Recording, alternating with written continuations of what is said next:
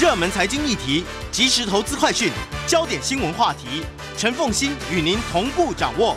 欢迎收听《财经起床号》。Hello， 欢迎大家来到98新闻台《财经起床号》节目现场，我是陈凤馨。每周选书早起读书，今天呢为大家介绍的这本书是天下杂志出版社所出版的《场景行销模式》。我觉得进入21世纪啊，这个不是21世纪，应该就是2020年之后，这一种就是利用场景行销，利用体验，然后利用顾客的许可，然后去为顾客打造一个新体验的时代，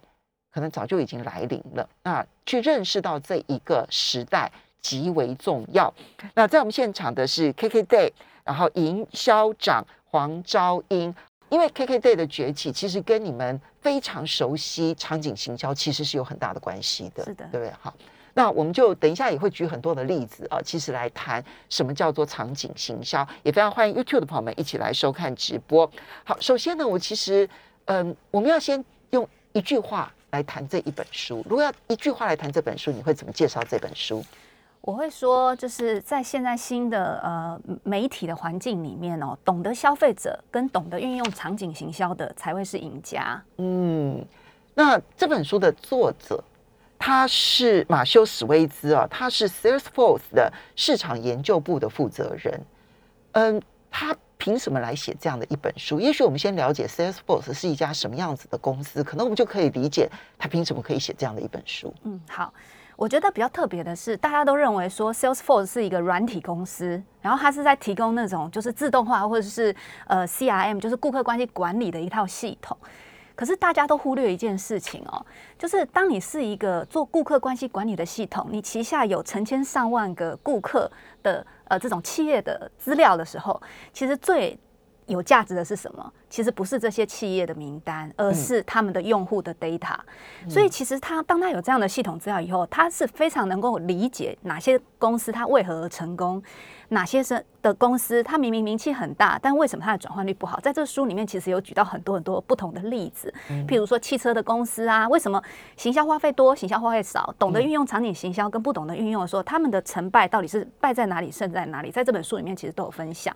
那我觉得其实数据这件事情啊，就会导来非常非常多的有用资讯。那他透过这样的一个资料的收集跟资讯来做分析跟堆叠以后，写出了这本书。那我觉得这可看性真的是还蛮高的，因为他本来其实就是负责行销的人，他本来就不是一个专门去研究软体工程的人，对不对？好，那他从行销的角度，然后呢，他一路在行销的这个历程当中，加上因为 Salesforce 它其实有这么多公司的软体资料，他们的运用的绩效的情况，他们又做了一次全面性的大调查，对，就发现到说高绩效公司跟低绩效公司其实他们都拥有顾客的 data， 只是运用的方法不同，就产生了高绩效跟低绩效的差别。对，然后我觉得这本书还有一个很棒一点，就是台湾其实非常多中小企业，有时候你会觉得说啊，我小虾米对不了大金鱼，可是这本书其实就是在告诉你说，你懂得运用场景行销，你了解顾客使用的历程跟场景，你知道什么时候该出现什么讯息的时候，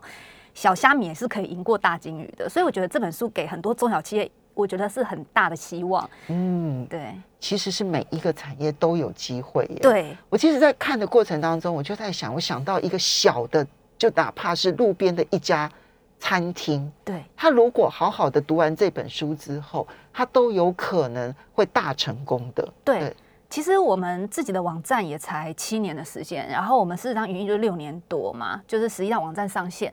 然后我们自己的网站上有成千上万个商品，那些商品都来自于一些就是中小企业比较多的体验商。那我也会发现说，其实很多时候新冒出来的热门商品，也不是来自于一些就是比较有根基或者是比较有顾客庞大 base 的公司，其实不是。很多时候是一个，比如说华 SUP 那种立奖的教练，然后出去开了一个可能体验教室，然后忽然就成为我们的热销商品，因为他懂得运用空拍机啊，懂得运用一些摄影的技巧，帮他的顾客拍照。所以很多时候我们就会发现说，这本书讲的，其实在我们现在实务上的印证来讲，是真的还蛮具有代表性的。好，那我们就开始要进入这本书里头的内容哦。其实有一个最大的一个架构是哦，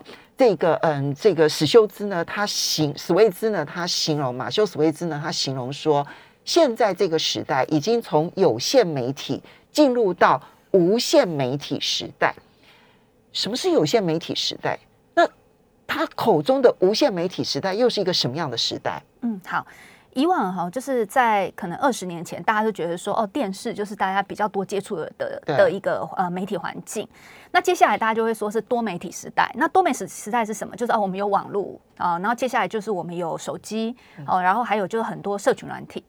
可是现在在讲的无限媒体时代呢，又跟刚刚讲的多媒体时代又有一点不一样哦。这本书也有讲到，他说现在的这个时代里面哦，每一天被创造出来的讯息跟资讯，消费者自己创造的跟企业创造的，消费者足足大企业3倍的资讯量以上。所以对，所以现在已经不是说我今天想要跟顾客沟通我品牌的什么讯息，我只要请一个广告公司设定一套流程，然后我们就照着这个播就好。因为你的消费者同时也在跟外界输出他的使用体验，他看到的感觉，跟他在社群上分享了一下他的朋友听到这个品牌的一些就是使用的一个状况跟说法，还有口碑。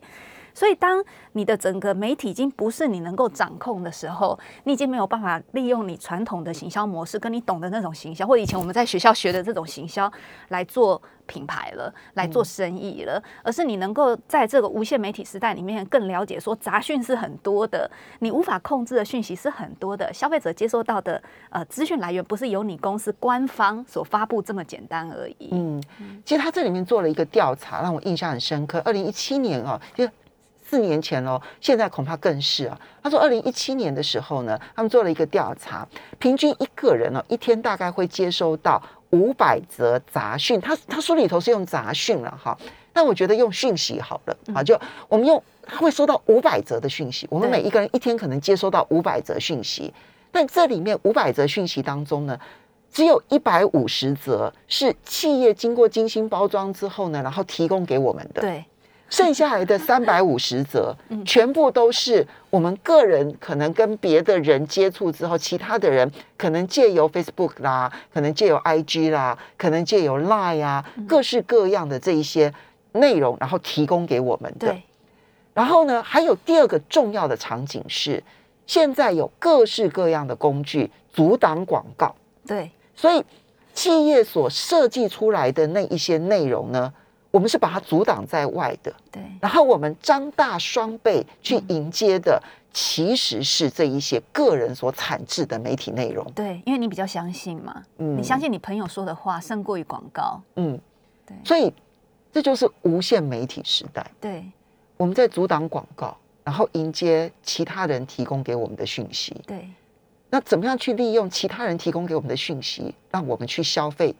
企业界真的想要我们消费的东西，这就是场景行销的重点了。对，然后另外一点，其实从这书里面你也可以体会到一件事情，就是像我们网站上的商品，如果卖的比较好的，通常都是评价数，因为我们有顾客评价系统嘛，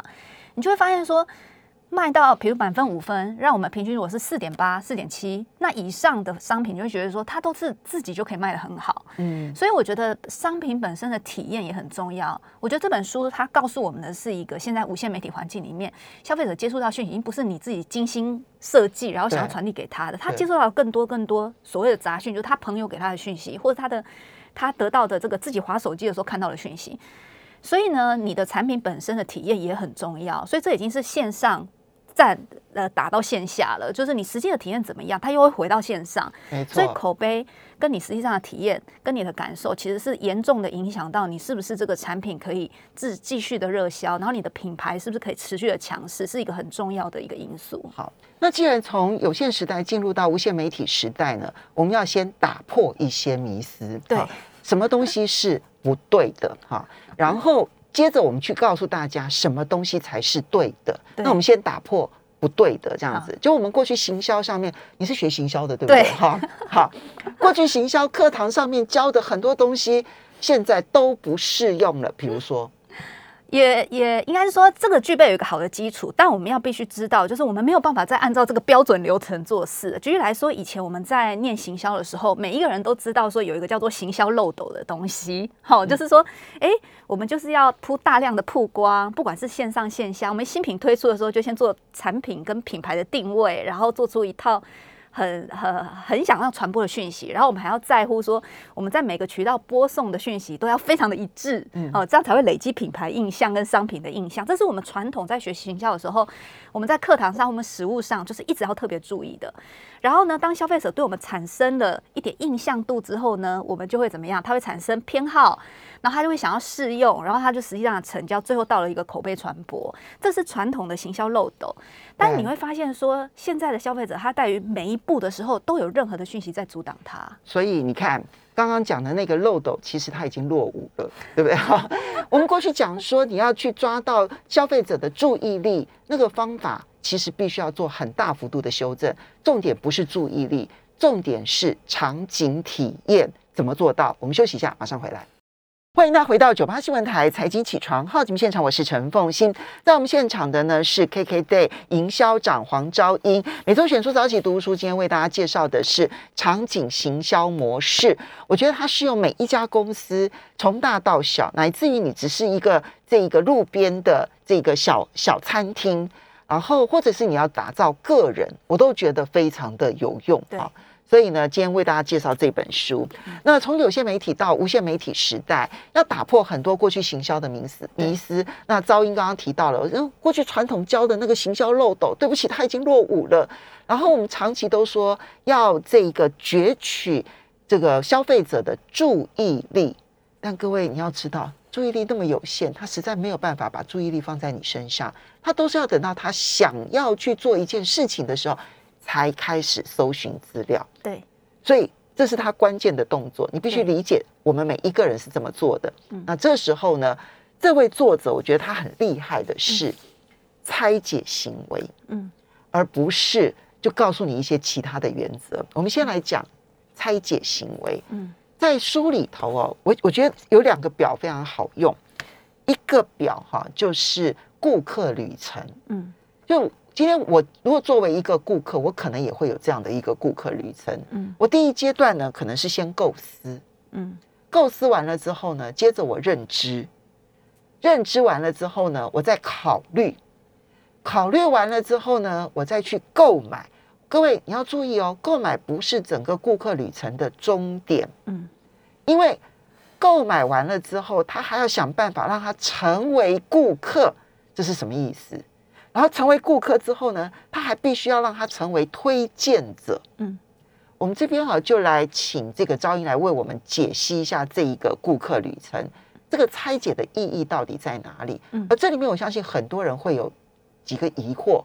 构思跟认知有什么差别？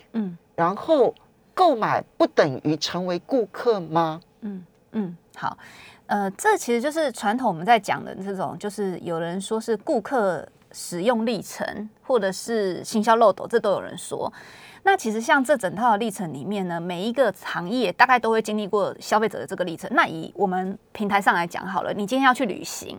那我刚刚有分享嘛，就是说前面你从下的这个订单之前，它大概需要经过7个接触点。那7个接触点里面，有可能是我今天最后我订了宜兰的龟山岛的赏金活动，但其实前面我有从我想要去玩，所以我就大规模的搜寻宜兰哪里玩。好，宜兰懒人包，构思就是我想要去玩，对，但我不知道要去哪里玩，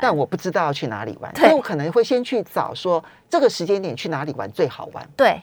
对，所以他可能这是构思阶段。对对对。那以我们平台来讲一个使用者在构思阶段的时候，他会查超过2个以上的目的地的，其实超过一半以上。这意思就是说，他今天已经计划1个月后，他有一个连续假或者他的休假要出去玩，但是其实他在那个当下，他其实是没有决定要去哪里的。那个就是他有一个假期，他想要开始构思，但是他可能还没有决定，我就是要去宜兰的龟山岛，那个是他最后的下判断。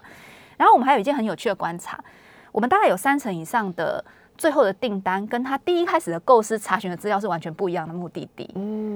所以这表示什么？这表示这本书上讲的这些风险，就是说中间的任何一段都有可能改变他最后的行为。好，所以我构思要出去玩，我可能一开始查的目的地是花莲，对，查着查着呢，我就突然觉得我应该去宜兰，或者是我一个照片，我看到我朋友分享的一个照片，哦，原来最近宜兰有这里可以去玩，所以他就决定当下就不要再去花莲了。所以他在认知阶段其实就是锁定目标，对不对？构思是我可能一个大范围的，但是认知的时候我已经锁定了目标，对，锁定了目标之后呢，认知，然后接着我就考虑说我要去挑选什么样子的旅游方式，对，这个时候就到了考虑阶段，对。之后才会去购买。对，在考虑阶段里面也不是只有商品的考虑，他甚至会想说，哎，那我要不要带我的朋友去？我不要带我的父母去。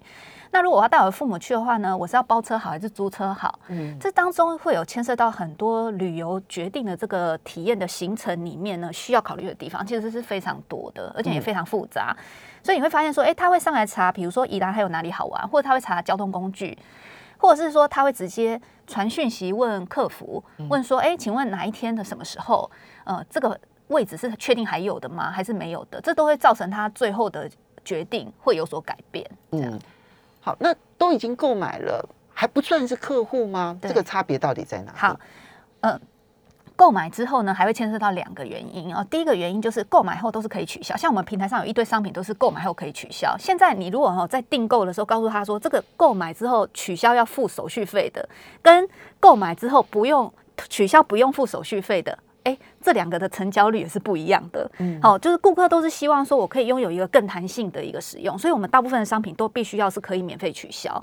所以呢，顾客他买了以后不代表他就可以成型，买了之后他还是有个考虑，就他是可以免费取消的，或者是我付一点点钱，然后我可以取消，或者是说到出发之前他改变了决定，他决定本来要去 A 后来又去了 B， 这中间都是可能被改变跟可能有影响的。他在书里头其实举了一个例子让我印象非常的深刻哈，就他自己呢曾经买了一家这一个户外旅游用品，他去买了这个户外旅游用品，那这些户外旅游他买的时候呢，全部通通都是登山用品。那么他买完这个登山用品，那当然你从这个行为里头你知道他可能下一步要去做什么。那他已经购买了，对不对哈？隔了几天之后呢，他接到了这家公司的装备专家打来的电话。这一位装备专家呢，他是一位登山老手。那他非常清楚这附近有什么地方特别适合登山，然后要注意一些什么样子的事情。他就开始跟他讲说，我是某某某，然后我知道你买了这些装备这样子，那我其实呢有很多的经验，那也许可以跟你来分享。从头到尾他不再做推销了，他只是跟他分享说到底在这个登山的时候可能要注意哪些事情啊？因为你是第一次买，我不知道你是不是第一次登山，你可能要注意哪些事情，对他帮助非常的大。然后最后再跟他讲了一句话，他说如果你在这个所有的这一些户外旅游遇到任何的情况，你都可以直接打电话找我，我是你的朋友。好，这一家户外旅游公司他聘用了大量的装备专家，其实他们都是旅游高手，就是那种冒险旅游高手。但是呢，他们利用很多的资料去提供给这些装备专家，所以当他在打电话的时候，他知道这个购买者，这个消费者他买了什么东西，他过去的网站上面看过什么样子的文章，对，他是怎么样在做这样的决定的。所以他的聊天当中其实非常的符合他未来在旅行过程当中可能遭遇困难的时候，他没有人可以问的，他解决了他的问题，他不推销，他解决了他的问题，对，因为他手上有完整的资料，所以可以贴合他的需要。对，那你想想看，这样的人是不是就从此变成了你的顾客？他就跟你黏上了。对，所以购买不一定他会成为你的顾客，对，要黏上你才会成为你的顾客，忠诚顾客，而最后会成为推荐者。对，所以我就看到那个户外旅，但很多人就会觉得说，那不是很花钱吗？他们后来算了一下效益，就是成立了装备专家的专案之后，装备专家绝不推销哦，绝不推销哦，绝不推销很重要，要说3遍。反而公司的业绩增加了40%。嗯，然后每一个专备专家其实可以服务1万名顾客。嗯嗯，比我们想象中的多，因为我不会365天都需要旅游，是我可能这365天我只需要一次，但我就印象深刻了。对对对，我有另外一个例子，我觉得也很有趣。去年的时候，因为疫情的关系，所以大家都往户外跑。然后呢，本来就是没有在登山习惯的人，也都迷上登山。好，那最有名的就是抹茶山嘛。嗯，那其实大家去爬的时候，本来觉得那照片很美，爬上去才发现，天哪，原来要4-5个小时。嗯，就是你平时没有在锻炼的人，其实是很难。那另外一个例子就是新店的银河洞，就是银河瀑布。它其实是山路，然后一直往垂直的方向走，所以你往上这样走的时候，其实你的心肺功能不好，你就发现到半路大家就气喘吁吁。所以那段时间里面，我们就做了一个商品，就是呢，司机可以从 A 点载你，然后你拍完美照爬上去之后不用再爬下来，他会在另外一个地方接你。哦，这个很重要，这很重要。这个也是了解顾客，也是了解那个场景。哦，那对顾客来讲，他本来可能定的是一个接驳，那当你告诉他说，哎，我们还有一个选择叫做 A 点进 B 点出，你可以拍完美照在上面，你不用再气喘吁吁的爬下，因为你平常可能没有登山的习惯哦。因为会去那些地方，在那个疫情期间很多都是因为 Instagram 上的打卡名点，所以大家想要去拍。嗯，对，所以我觉得这个也是一个场景运用很成功的一个模式。好，所以呢，讲了这个顾客旅程，其实这是让我们要去了解消费者。对。就了解消费者的行为，那这里面你看到，我在现场其实有书上的一张图啊，这张图里头呢，这个旅程当中上面都有一个触发因子。对，那等一下我们会讲说，触发因子其实可以在每一个阶段都提供你的消费者一些协助，让他的体验大幅度的升级。对，好，那我们接着就要讲场景。讲场景行销，重点其实就是场景是什么？对，场景是什么？对，噪音场景是什么？其实我觉得，如果我们用白话文来解释，当然它有做一些架构跟分析，但我觉得白话文解释就是你可以接触到消费者的每一个地方，就叫做场景。你可以施力的点就是场景，这样。那只是在书上里面它有一个架构，就是这个架构我觉得已经很清楚的分析出来说，你要如何接触它是最有效的，然后什么时候接触它，用什么方法是最有效的。好。那么，我觉得它的场景里头呢，有一个核心点，就我们都讲体验嘛，哈，就是你要在它的那个体验的当下，让它感受到你的服务这件事情，或者是你的产品的需要。我觉得我很喜欢他讲的一句话说，所谓的场景，就是在消费者需要的时候，你提供他价值，然后这个时候他就会有体验升级的感受。对，那。书里头这时候又要再拆解了，好，就场景它拆解为5大元素。我们休息一下，马上回来节目现场了。欢迎大家回到98新闻台财经起床号节目现场，我是陈凤馨。那么在我们现场的呢是 KKday 的营销长黄昭英，也非常欢迎 YouTube 的朋友们一起来收看直播。每周选书早起读书为大家介绍的是场景行销模式啊。那么场景啊，其实并不是我布置一个场地。不是，它是呢，消费者我现在有一个需求，我想要被解决，我有个问题想要被解决，我家电视坏了，我想要买个电视，然后呢，我要换台电，我想要改变造型，然后呢，我需要找到我的造型建议，类似像我想要出去旅游，我有一个目标，我有一个任务要去解决它，然后这个时候你适时的跳进来。帮他解决问题，就叫做场景行销。那他把场景呢分成5大架构。对，哦，那我书里头的这一张图呢，我在现场呢也秀出来给大家看啊，哦。它这里面分成了第一个叫做可得即用，对，就是可以立刻得到，然后可以立刻用，哦，对。然后第二个部分呢叫做顾客许可，我觉得顾客许可非常的重要。对，啊，第三个叫做全个人化。对，好，然后第四个跟第五个，我觉得它会比较困难的是价值目标以及真诚同理。对，赵英来为大家解释一下。好，那我一个一个来哦。像先讲可得即用，可得即用，我用一个很简单的例子哦，就是之前我们在卖那个日本富士山一日游的时候。我遇到一个问题，就是某一年的过年，然后我们的流量非常高哦，日本富士山一日游，可是呢，那一段期间里面，过年前也一张订单都没有。然后我们就觉得很神奇，怎么会这样子？我们就去观察顾客的一个在我们线上的一个就是每一个阶段的历程，就发现说，大家都是看完行程之后点到日历的时候就跳走了。日历就是我们要订购日期，有个日历就跳走了。然后呢，我们就再去研究，发现说，哎，会看这个日本富士山一日游，都是看繁体中文页面，就表示他是台湾人。然后呢，他看这个日历的时候就跳走。然后我们就在猜测，假设说，哎，这使用者的情境到底是为什么那么多人来看，然后就跳走，而且是过年期间。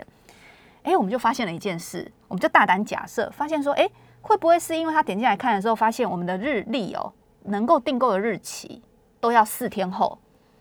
哦，所以他是想要立刻出发，立刻去玩。但是这个流量呢的 IP 位置都在日本，所以意思就是我人已经到日本了啊，然后我想要去玩，我看到你这个很有兴趣，然后点进去到日历那一页的时候，发现要4天后，我都已经回国了。因为台湾人去日本哦，这个有道理，大概都是5到7天，对，除非他在第一天就在查了，他如果在第二天、第三天来查的话，他根本来不及报名。是，所以我们就大胆的做一件事来求证这件事是不是真的。好。我们就呢，从那一天开始，我们就每天保留10到15个名额，一台巴士有40个名额嘛，我们就保留10到15个名额，都不要卖。好大胆哦，你非常大胆。然后我们就都给当天或前一天要订购的人。那如果满了怎么办？我们就开第二台车，所以每一台车都没有满，然后就是要等着接这个，就是明天才要出发或当天才要出发的。结果经过1年之后，就当然很有效。经过1年之后呢，我们这样的订单已经占到2-3成以上了。哦，所以。你们这叫做可得即用，就你们从他的行为里头去大胆的推测他的购买的困境在于，我必须要当下就必须要出发的。对，这当然是你的假设，因为你透过很多的线索跟使用者的考虑，他都前面找完那么多富士山的资料才选了这支产品，为什么他会点选了价格他也接受，他才会按订购，订购之后就跑出了这个日历，他为什么会不跑掉？对，因为他前面的历程都已经做到这里了，对不对？所以这就叫可得即用。我觉得这个例子非常好，我们拿这个例子哦，来给我们的同事很多启发。因为我觉得这个就是你要从顾客的整个历程当中，从他思考、考虑到决定，然后到购买，为什么他没办法成为用户？我觉得可得即用很重要，而且现在的消费者很习惯，就是我要立刻订就立刻拿到，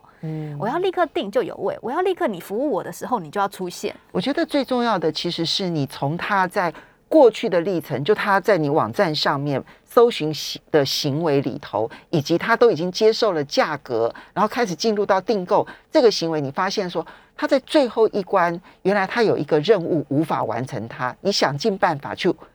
符合他的任务，完成他。对，你可以想象到。光这一个改变，对，不只是你们的销售量增加，对，它更有可能成为你们的顾客，而不只是甚至于推荐者，而不只是购买这个行为而已。后来那支商品就马上变成热卖商品，对，而且回购率很高。就是你可能自己去完以后，你发现说，原来我可以当天或前一天就才定。隔一天的行程，这件事情其实就大大的增加便利性嘛。对。那有时候因为现在大部分人都是没有目，就是有一个目的地，但是心里没有目的的旅游。所以你要增加这样的一个即时性，你才能够服务这种可得即用、需求很高的客人。对。那另外一个例子就是说，我刚刚有跟凤馨分享到说，一个订单成立之前，它大概有7个接触点，在我们光在我们网站上，它可能会查资料、找影片，因为有的人是眼见为凭。他没有参加之前，他想先看你的影片，是不是？这个行程大概在玩些什么？当地的风景大概怎么样？所以我们做了非常非常多的内容行销的文章跟影片。那这些文章影片不是在推销，是要帮助他做决定，因为这点很重要。对，因为我刚刚有说嘛，就是他今天在查找资料的时候，他都查2个以上目的地，代表就是说，今天的消费者已经没有一定非去哪个目的地不可了。我今天可以去东京迪士尼玩，我也可以选择去富士山，但我想知道。我那时候去玩可以干嘛？所以你要做非常多的内容，写很多文章、部落格文章、旅游文章，然后你要拍很多影片来让他帮助他做判断。所以这个叫做资讯的提供者。所以当他查找资料的时候，他就很容易联想到，你那里有很多资讯，我想要上去找找看有没有其他的灵感，然后可以帮助我完成我更完美的旅程。所以你看到说，这个光是提供大量的内容然后这些内容不是为了推销，不行，这些内容是真的要去解决问题的内容你就可以在他的顾客旅程当中的构思跟认知的这两个阶段，甚至于考虑这个阶段，成为黏上你的很重要的一个因素。对，因为我知道你这里有内容，然后我就会觉得说我到你这边最方便，因为我过去的经验体验是好的，我找内容非常符合我的需要，对，所以我会在构思认知考虑的时候，我就先黏上你，那最后的购买成为你的顾客的可能性就非常高。对对，这本书上也有讲到，就是你在越前期他考虑的时候出现那个场景，你有容易出现的话，他最后选择你的几率是比选择别人的几率高非常多倍。那从我们的平台上也有观察到这样，因为我刚好说那7个接触点，从他下订单以前，其实顾客起码要体验超过28天，就是说他不是他从他第一次连上你开始找资料开始到他下决定，不是马上，也不是2-3天的事情。在这28天里面，你越常接触他，越有机会接触到他，他越容易，而且是他自己愿意来的。对，因为他，而且他还会到处跟人家讲说这里有很多资料，或是把这个文章分享给同行的朋友，这样。所以其实你要如何在顾客历程当中开发很多个场景，让他在这些场景都想得到你，而且提供他就是可得即用，立刻可以满足他需要资讯的需要、影像的需要、想象的需要、安排旅程的需要、订购的需要的时候，你当然成功的机会就更高。好，那当然因为时间的关系，我们没办法把这个场景的5个架构全部的为大家说明清楚，它包括了顾客许可、全个人化这些事情，它有一些操作的一些方法。但是它还有一个很重要的第一步工作要做，就是先建立一个买家角色。对，你因为你要去，而且这是要访问的，这就不是用电脑可以做得到的。对，你要去访问，然后呢，你要让顾客呢去聊说他在每一个阶段，就是构思阶段、认知阶段或者是考虑阶段，他当时在想什么，他在做什么，然后呢他的考虑点是什么。你建立了这个买家角色之后，你更清楚的会知道怎么样子适当的提供触发因子给他。对对，那这里面有很多的细节我们没有办法一一的为大家说明，这样子。当然我最后问一下，你希望读者从这本书里头可以获得什么样的概念？我觉得就是凡事都有可能。以前大家觉得我只有大品牌才有可能，那我觉得现在的时代，就像我刚刚前面提到这本书想给大家，就是懂得场景行销的人就是赢家，所以凡事都有可能。不要再因为你的品牌很新、资源很少、人也很少，然后资源不够，来作为就是你可能没有办法成功的一个瓶颈。其实都是有可能，方法很多。非常谢谢昭英，也要非常谢谢。